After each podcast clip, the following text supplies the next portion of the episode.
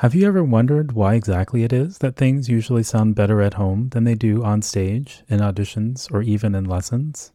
It's easy to chalk it up to nerves or assume that you just have to practice more or get more performance experience. And sure, those things certainly are part of the puzzle, but a lot of times that's not really the true root cause. If you've been confused by the inconsistency of your performances, I put together a free four minute quiz called the Mental Skills Audit which will help you pinpoint your mental strengths and weaknesses and figure out what exactly to adjust and tweak in your preparation for more consistently optimal performances. You can take the mental skills audit online at bulletproofmusician.com slash MSA. That's MSA for mental skills audit. And again, it's 100% free and it'll take just four minutes to get your results emailed to you as a PDF.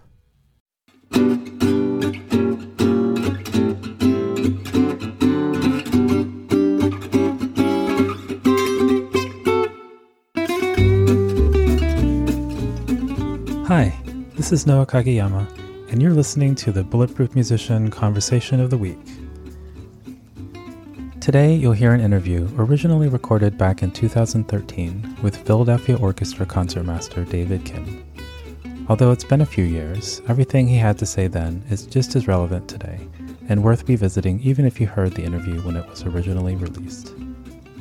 In this conversation, you'll hear him describe his three phase process for preparing for performance in addition to some of the valuable insights he's gained over his career that have helped him get past imposter syndrome and approach his work with more confidence and less ego and insecurity.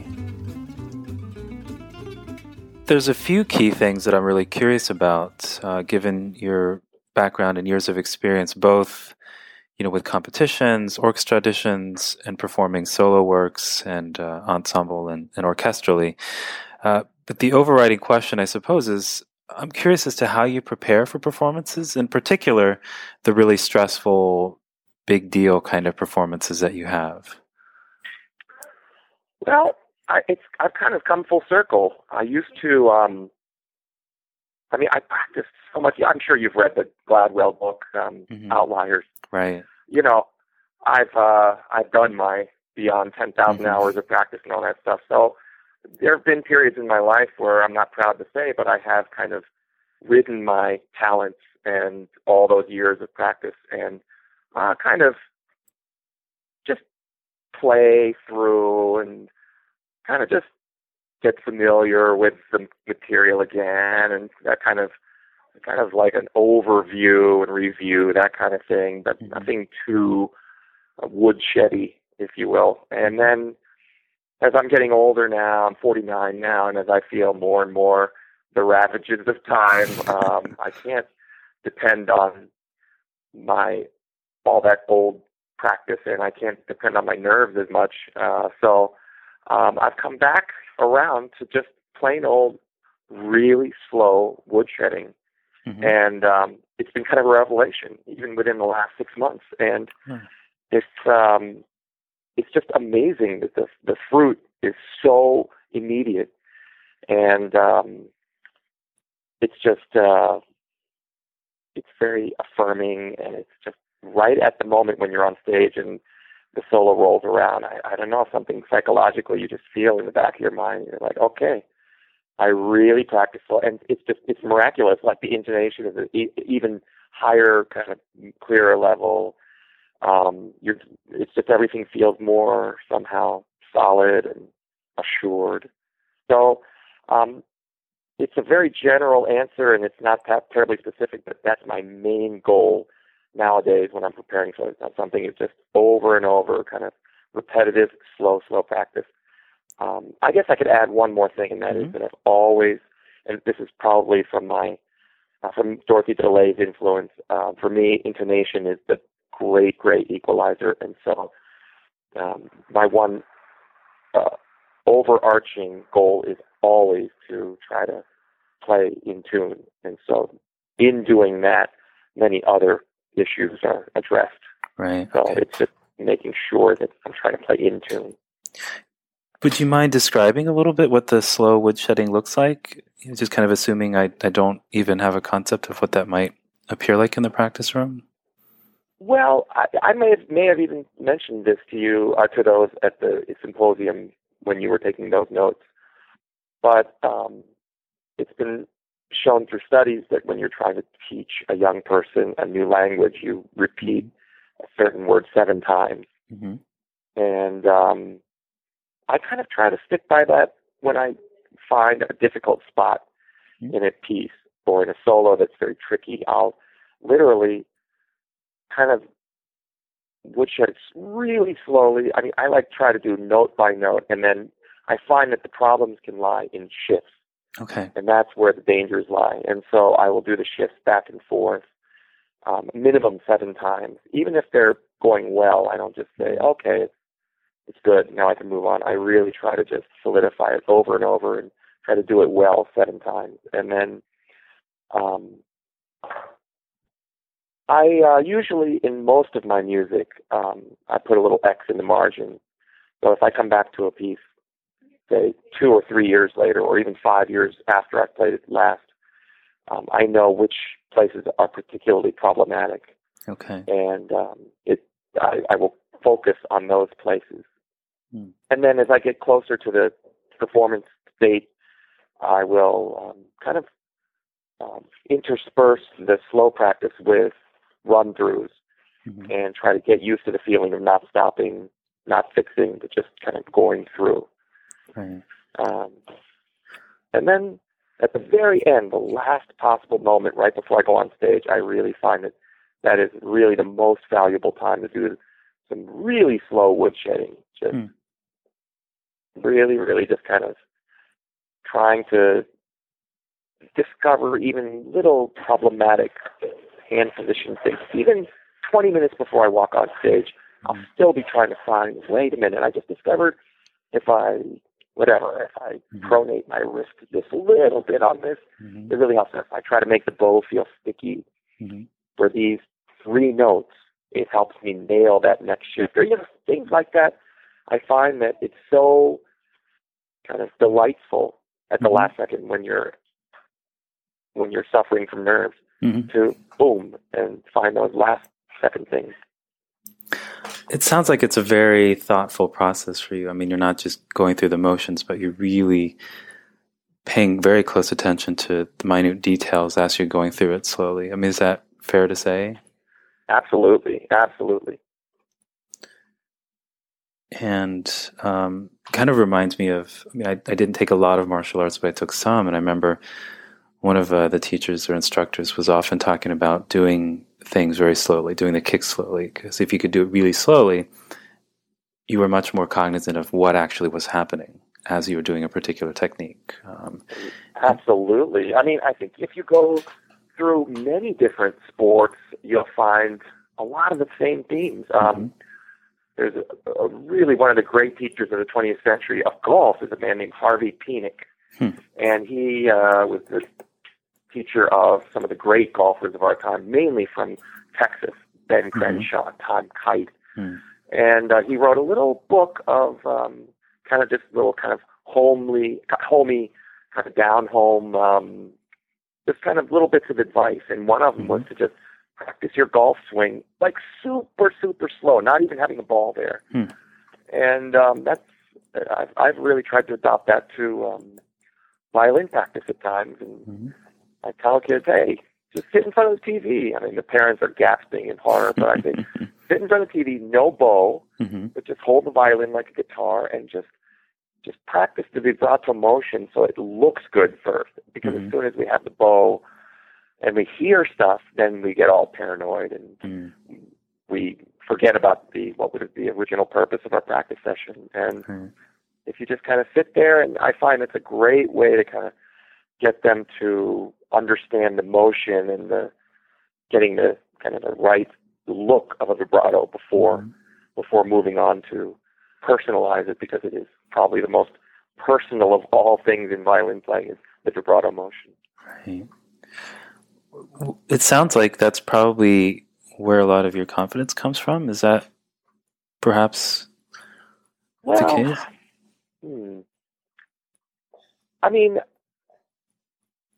it's weird. It's it's a it's a real mind game. I mean, you'd think after 13 years as concertmaster of one of the world's great orchestras that I would be brimming with confidence and feeling so good about where I am in my career and all that mm-hmm. stuff. But it gets harder. It's um, mm-hmm. it's it's it's almost as though you sense your mortality and mm-hmm. your um.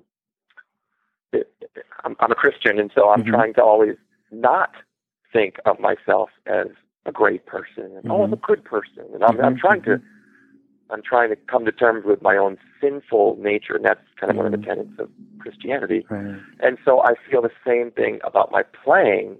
Mm-hmm. I don't even have to try. It's like I, I feel more of my inadequacies as a violinist and musician as I learn more and live more and play more, perform more. Mm-hmm. And yet, to get on stage and actually do it, to mm-hmm. actually be able to get on stage and not melt in a puddle of urine or vomit, mm-hmm. if, if, I could be so bold as to say. Um, mm-hmm. Really, um, I, I, I'm not really trying to be funny. I'm really kind of saying that it's, it's the truth.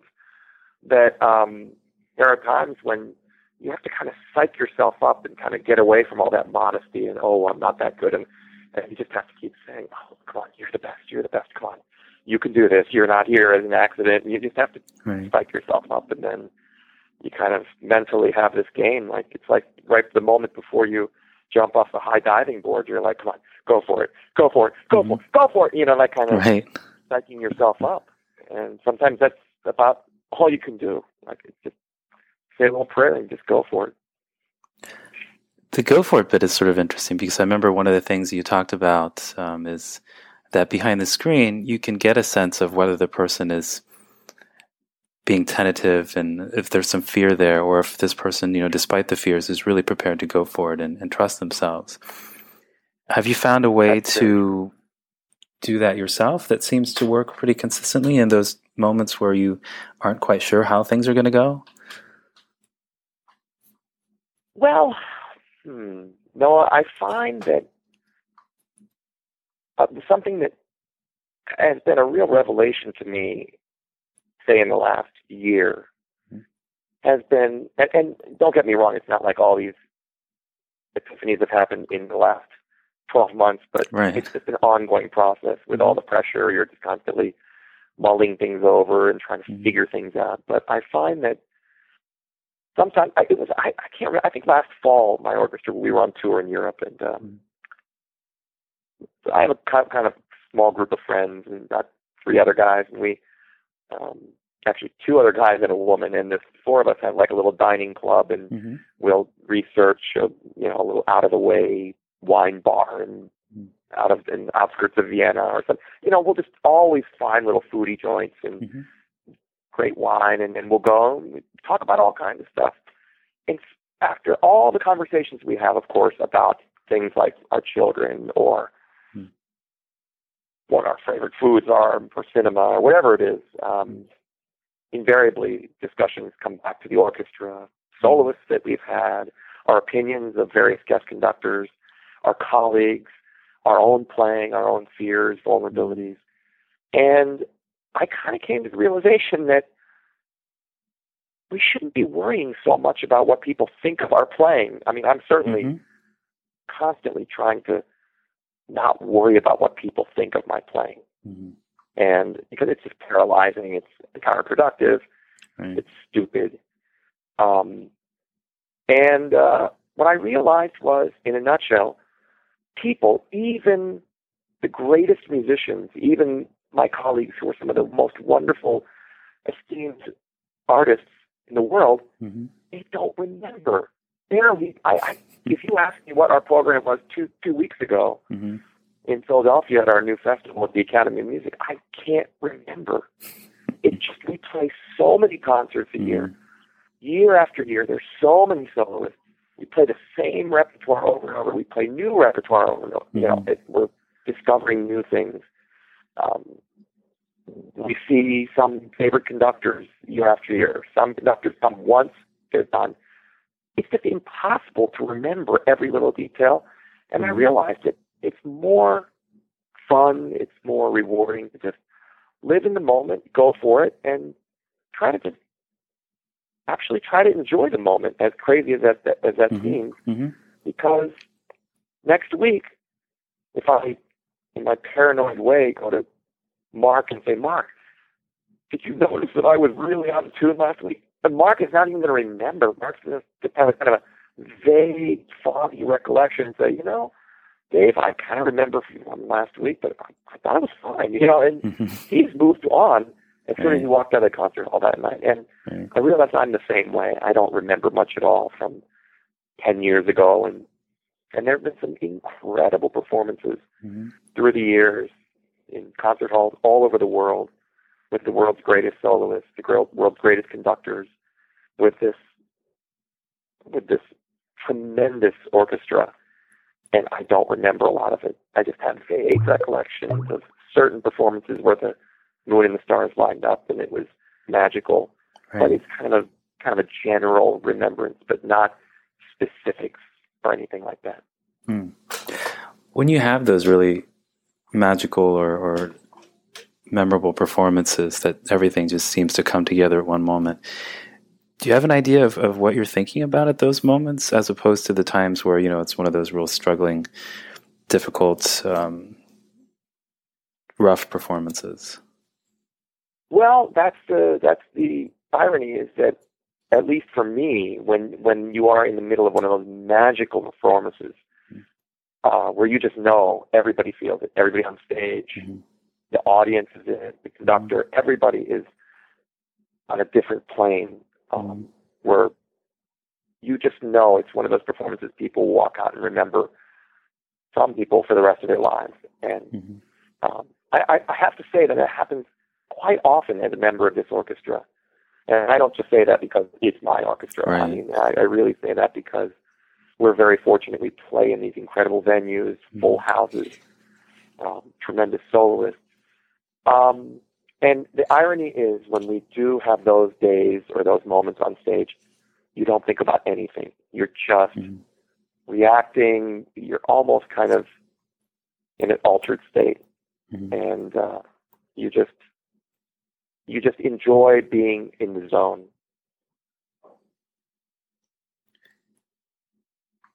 Do you have a recollection of what it is that you're thinking about when it's not one of those kinds of performances? Oh, absolutely. I'm thinking about. Um, I'm thinking. I could be thinking negative thoughts like, oh, "What kind of idiot programmed this piece?" You know, what audience would like this kind of long, boring piece? Or I could be mm-hmm. thinking something like, "I cannot wait to have this open this bottle of Cabernet after, and I'm gonna. Oh, I have to remember." I have to go to the bank tomorrow, and mm-hmm. I got to get my oil changed this week, and oh, I forgot to write down something to change in this part for the next time we play it that doesn't mm-hmm. work. This, this mm-hmm. down up configuration doesn't work. So mm-hmm. I gotta remember. And sometimes I will even do something as crazy as in a brief rest, I'll put my wedding ring on the wrong hand.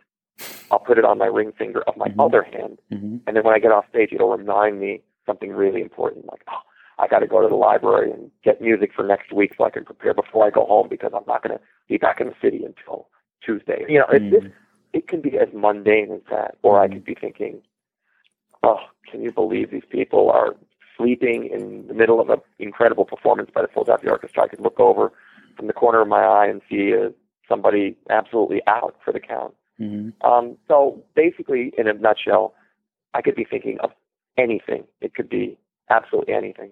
Hmm. Have you found a way to to shut that off and get back to where it is that you were? Um, I received some fantastic advice from a violinist who's here right now with us in Vail. Um, she's just vacationing, but she's one of the hmm. great soloists of, of our time. Her name is Nadja Salerno oh, yeah. Sonnenberg. Mm-hmm. And she and I are childhood friends. Hmm. And I remember, I mean, she's got this God given ability to just have people give her like a standing ovation after the first mm. 10 minutes. I mean, it's like this visceral reaction. She has this animal kind of excitement and instinct. It's kind of Martha Argerich esque. Mm. Uh, and I asked her about that once when we were about 13 or 14, and she mm. said, You know, sometimes when I'm kind of not into it on stage, mm. I'll almost pretend that I am. I'll move a little more. Maybe I'll make a couple of faces. Maybe I'll toss my head a little bit. Maybe I'll crouch down for a second. Whatever she'll do, she'll try to kind of shock her system into being more into it. Hmm. And once in a while, if I feel a little bit out of it mentally, I will do exactly that. I'll perhaps lead a little bit more physically, a little more mm-hmm. aggressively. Mm-hmm. I'll try to make more eye contact with my colleagues. Mm-hmm. I'll try to have more kind of this unspoken contact with the conductor. Mm-hmm. And uh, many times it works. Or I might even play to the audience a little bit and try to feel that I'm having some kind of connection with the audience. Mm-hmm. Those people who are in the first 10 rows. And it, uh, many times it, it might snap me out of it. That's interesting. I'd never, I'd never heard that before. It makes sense, though. I mean, I don't know if you've read any. Um, his name is kind of hard to pronounce. I think it's Mihaly Csikszentmihalyi, the guy who originated this whole notion of flow or being in the zone. Have you read any of his stuff? Oh, never heard of it. Yeah, I mean, he's he's at the University of Chicago. He's been around writing about this for maybe I don't know thirty years or so now, and he uh, oh. he was doing a talk recently, and um, I think this is just an estimate, but essentially, we have a fixed attentional capacity. There's only so much we can think about or pay attention to or process at any given point in time. And, uh, you know, for instance, if you try to have a conversation with both of your kids at the same time, I mean, it's not possible because one conversation yeah. takes about 60 bits, the other conversation takes about 60 bits, and we can only pay attention to about 110. So we end up dropping lots of what ends up happening in front of us. And so, um, one of the, the difficult things is making sure we monopolize our limited attentional capacity with only those things that are related to what we're doing at this very moment in time. And it sounds like with, with her strategy there of, of, pretending that you're into it. And I mean, all the things you described have to do with what you are doing in the moment, not things that are outside of you or outside of the hall. And, you know, they're happening right now. They're not happening a line from now or, you know, two measures ago. They're happening right now. And so it seems like that would be a pretty good way of bringing you back to what is happening in the moment. So it's interesting. Yeah. It's impressive that she came up with that at 13. Yeah, but she is really an extraordinary performer and has always been. Um, we've all known it, and we've all just been kind of innocent bystanders mm. as she just takes over. It's mm. just it, it'll always be there, and she's just one of the most extraordinary performers that. I've ever seen. Yeah. Um, you know, I have a couple more general questions, I suppose, that have more to do with career, if that's okay. Sure. Um, I'm always curious about people's successes and also their failures and, and what they they find to be their successes and failures because oftentimes it's not what other people on the outside would consider looking at that person and so I'm curious about what you would consider to be your greatest success in music or even outside for that matter. Uh, my greatest success, if that's an easy one, um, is winning the audition process to become concertmaster of the Philadelphia Orchestra. Mm. Um, it was odd. It was so much more difficult than anything I've ever done in my life, mm-hmm. and um, you know, it was just it was a, a long process. Um, I had auditioned for about five. When I I was in my early 30s, like 33, when I decided that finally, I kind of f- finally came to the realization that I was not going to make it as a big time soloist. Mm. Um, and the the fact that it was so late in my years as a musician shows you how how delusional I was and how naive that I thought, oh, mm-hmm. you know, I'm 32 and I still might get that call or mm-hmm. hook up with the right manager or something. It, it could, it's right around the corner. Mm-hmm. Shows you basically how stupid I was and self self delusional. Um, so when I finally uh, started auditioning for orchestras, I failed miserably at the first five. I mm-hmm. auditioned twice in Chicago for concertmaster, twice in Cincinnati for concertmaster um, once in New Jersey Symphony for mm-hmm. concertmaster, and then I finally started realizing that oh man, you gotta. And this was all my wife. Mm. She was like, "Gosh, would it not be sensible to pay your dues a little bit? You know, would it be so destructive to your ego if you mm-hmm. played assistant concertmaster maybe mm-hmm. for a year or two? And after I got over my indignant it, I was so indignant that you know she would consider me anything less than a concertmaster. Right, um, right. I started taking auditions, and immediately I, I found success. Um, Hmm. And um, but then that ju- that next jump to get to the big time to to become concertmaster of Philadelphia Orchestra was a long process. Um, the audition was um, four rounds, and then then they it was down to me and uh, an, a, ironically the gentleman who won first prize in the Tchaikovsky competition in 1986 Hmm. when I was there, and um, his name is Ilya Kaler, K A L Oh E yeah, yeah, and yeah, yeah. unbelievable Oh. violinist, and he, I mean, it was not even close. He just kicked all of our asses hmm in '86 in Moscow, um, and I mean, he he was like a man among boys, and uh, it was just kind of strange that many years later um, we ended up competing for this job. Right. But um, obviously, I was never going to outplay him. I mean, he's a different league than me as a violinist. Hmm. But uh, I worked as hard as I could, and uh, you know, there there have been a few times in my life where I've really sacrificed and worked really, really hard, and this was Hmm. one of those times. Um, and then when I came back to Philadelphia, about four months after the initial audition process, were two weeks of trial concerts, just basically joining the orchestra for two weeks of hmm subscription concerts, including a concert at Carnegie Hall. Hmm. Um, you know, that was um, that was one of the great great achievements of my life, and um, yeah, so that's that's certainly the, the greatest one. Wow. Is it okay if I ask about your most difficult failure and how you you bounce back from that? Oh, of course, I I was fully expecting that.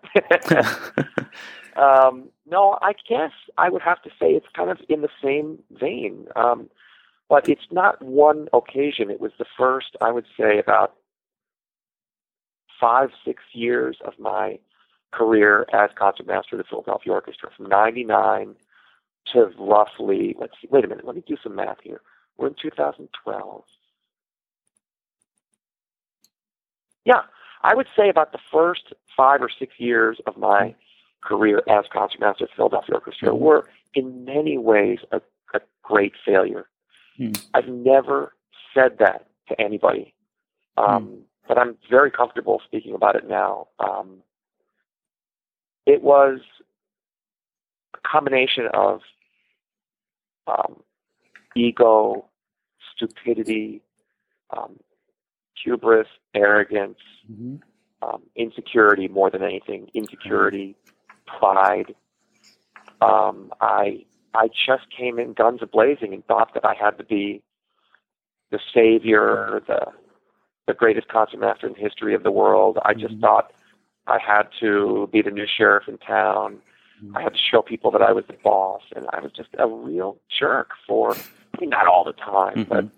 Um, there are moments where I just I would hurt people. I would say unkind things, and that's not me. Right. It's really not me. And I was out of my. It was like an out of body experience, and um, alienated people, hurt people, um, made enemies. I never had enemies before. Mhm. Suddenly, I had enemies. Um, Hmm. uh, it was an awful time, and I hated my job, and I was just a very unhappy person. I would wake up. I hated going to work every day. Hmm. Um, I was lonely. You know, orchestra would go on tour for three weeks, and Mhm. I would be in a utter. I would be in utter depression and loneliness because I wouldn't have any friends. Mhm. You know, we go to a different city every other day, and people are going out to eat and shopping and sightseeing together and walking to the hall. You know, they have friends and, Mhm. and groups, and and I was alone and lonely and alienated and marginalized, and I felt Mhm. horrible. And uh, so that was through my own stupidity and stubbornness. I was because he- uh, I, I guarantee you there were people that were trying to give me great advice and Right. you know, gently trying to say, including my parents, like, Mm. "Come on, you you don't have to be like that. And You don't have to you don't have to prove anything to anybody. You just have to do your best and be humble and you know, put your trust in God and things will turn out okay. Mm-hmm. But I couldn't do that. I, I wanted to do it on my own strength and prove Right. on my own, and it was an utter failure. And um, don't believe it if you speak to other people and they'll say, "Oh no, David was great and he did a fantastic job." Don't believe that. It's, Mhm. it's not. It, it, there are you know brief moments of of happiness or you know a little bit of redemption, but in general, it was it was not good. Do you remember what it was that started to turn things around for you? Well, certainly the greatest thing is my faith, uh, my Christian Mm-hmm. faith, um, and realizing that I was never going to accomplish anything on my own, of my Mhm. own efforts, of my own talents or anything gifts. Um, that it was a, a power much greater than my own, and that I had to surrender to that. And in doing that, I could actually relax a little bit Mhm. and kind of surrender and just let things happen on their own. And and then it wasn't such a disaster if I made mistakes along the way and I said stupid things in meetings or I stood up at the orchestra in front of the orchestra during a rehearsal and suggested something that was actually obvious to everyone or you know just things like that. I all suddenly didn't have to worry. Hmm. Uh, so the, the, that was one of the key things. Another thing that happened was there were a lot of personnel changes within about two years at the orchestra that made life much different for me.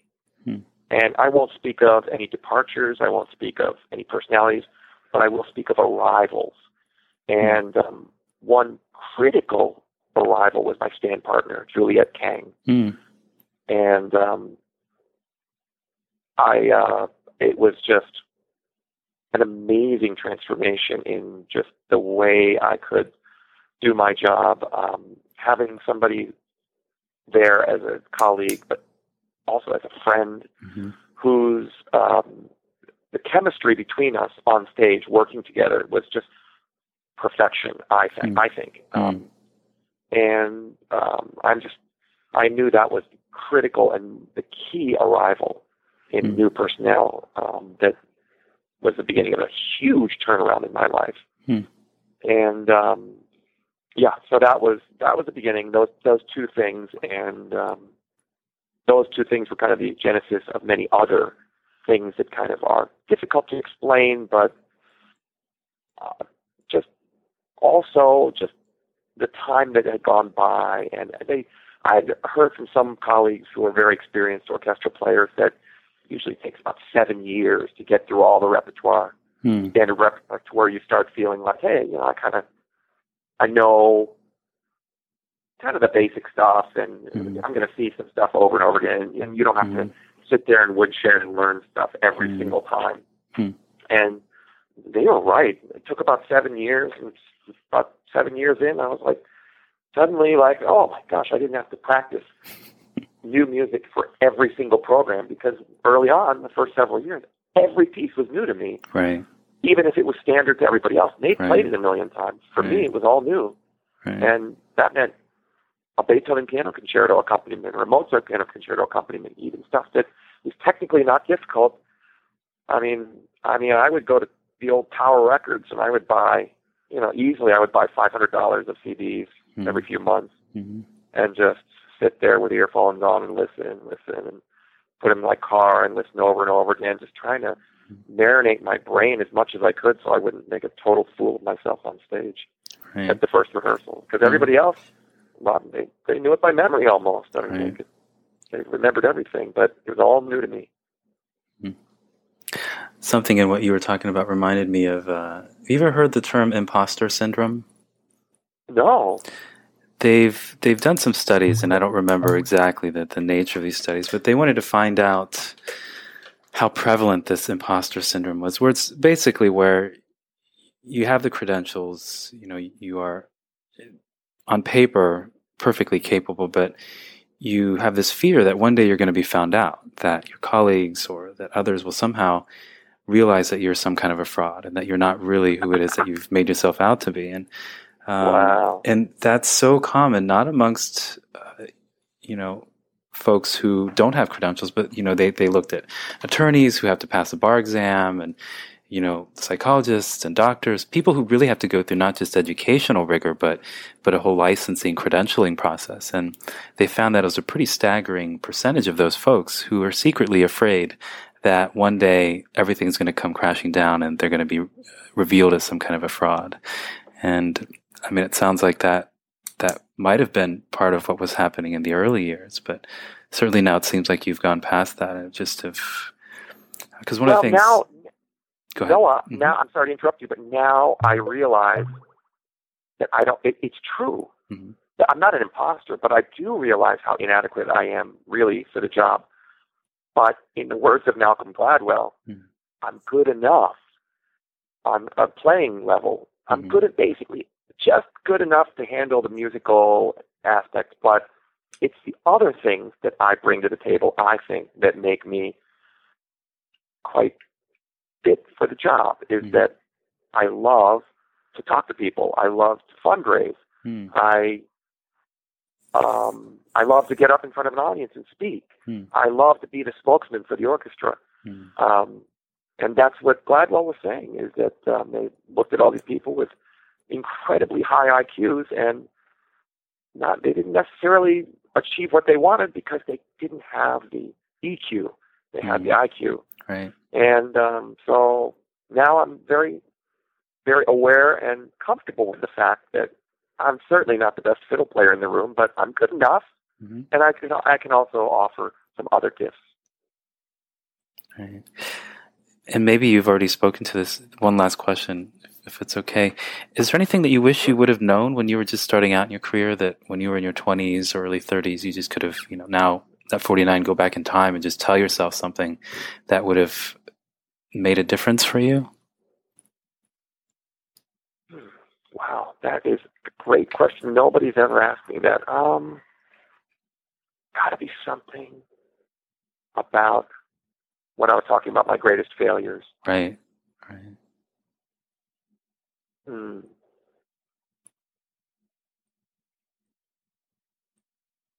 Well, huh. I, I can't think of anything. I mean, there. It's just, it's just overwhelming to think of all this, Yeah. all the experiences that I have Mhm. experienced in life, and um, as a, as a violinist, completely away from what I had envisioned my whole childhood and what my parents envisioned for me, and what Mhm. everybody told me was a foregone conclusion that I was going to be another child prodigy, become a star, you know, Mhm. yo-yo, or Big Right. Rock, and Right. and um, it just couldn't have ended up further from the truth, further further from the truth, and and that I know, played in a chamber music group here and there. I founded a chamber music festival. I played strolling violin at Bloomingdale's, and it just I, it just goes on and on. There are just millions of things that I've done that I, I could never have experienced that I would ever have predicted, nor would I have wanted back then because of my huge ego. I was like, "Are you kidding? I won't teach. That's for weaker violinists. I'm not going to Mhm, teach. I'm, mhm, perf- I'm a mhm. performer, you know." But Mhm. now I teach a lot, and I love it. And I Mhm. think that's probably what I'm going to end up doing someday when I retire. I think I'll end up teaching. So you just go figure. You just never know. when I've talked to older folks, that's what they say that you know you just never end up doing what it is that you think you're going to do, and you you get what it is that you want, but it looks totally different than you thought it was going to look. Yeah, it's So- true. It's just confusing, I suppose. I remember when I first decided to go audition for orchestras, the first person I went to was Anshel Brusilow. He was the Mm. Brusilow was the, in my opinion, the greatest concertmaster of all time. He was in not for that long, but he was in the '60s under Ormandy Mm. when they made a lot of recordings, you know, just uh, little landmark recordings. And um, he lives in Dallas now, and uh, I flew down there and took a coaching with him, and you know, wonderful. It was just so. Mm. I learned so much. But then I also went to Glenn Dicterow, and he lives up in New Rochelle, and I was living in Westchester County at the time, so I went over and um, uh, we started out by just talking for a couple of minutes, and he said, "So, um, what have you been doing the last couple of years? And he know, knew a little bit about me. And I said, oh, I, you know, I've been working on my solo career. And he kind of chuckled. and he said, yeah, I used to think that too before I decided to become a concertmaster. And I remember the feeling I got right when he said that. It, it was indignation. I was Mhm, like mhm, thinking to mhm. myself, oh, I'm, I'm sorry, but I'm still, Right. there's still a possibility that that might happen. Mhm. But now I see that, you know, what a great life. I mean, it's a very exclusive club Mhm. to be concertmaster of one of the big five orchestras. Mhm. And I perhaps getting back to your earlier question that I didn't have an answer for you was maybe that's what I wish I had known when I was 22 coming out of Juilliard that how wonderful the life is being a member of a great orchestra. Mhm. And I would have started a lot earlier. I would have wasted a lot less time lying to people and coming up with this tall tale week Mhm. after week, like, oh, yes, I've been on tour. Mhm. Meanwhile, I was, you know, playing at a little public library in Long Island or something. You know, I was, Mhm. I was kind of living this lie. I think people would say, oh, well, you know, it's going to happen for you. You're, you're on your way. And Mhm. if I really, really looked at myself honestly in the mirror, I would have seen probably by the time I was mid twenties that it wasn't Mhm. going to happen. Mhm. But uh, that was years away. That was years away. That epiphany. I was just talking to Menachem Pressler, and, and when he answered that question, he said that, you know, if he's honest with himself now, even at 88, he, he knew the answer to that question way back when. Like, kind of like how you were saying right now, like if you were honest with yourself then and looked in the mirror, you would have been able to tell yourself then what it is that you would tell yourself now. And he was Yeah. saying that, yeah, 50 years ago, I mean, I, I knew it then, but I, I wasn't really ready to know it then. And then you can't you can't enjoy you can't be experienced and successful and wise if you don't go through all that stupid stupid stuff. Right, right. You know, so, so that's just the way it goes. You have to you have to make your mistakes and learn, and that's what I was just telling my daughters. We were on the bike trail, and we are reminding the girls that actually from mistakes come some of the most wonderful things in life.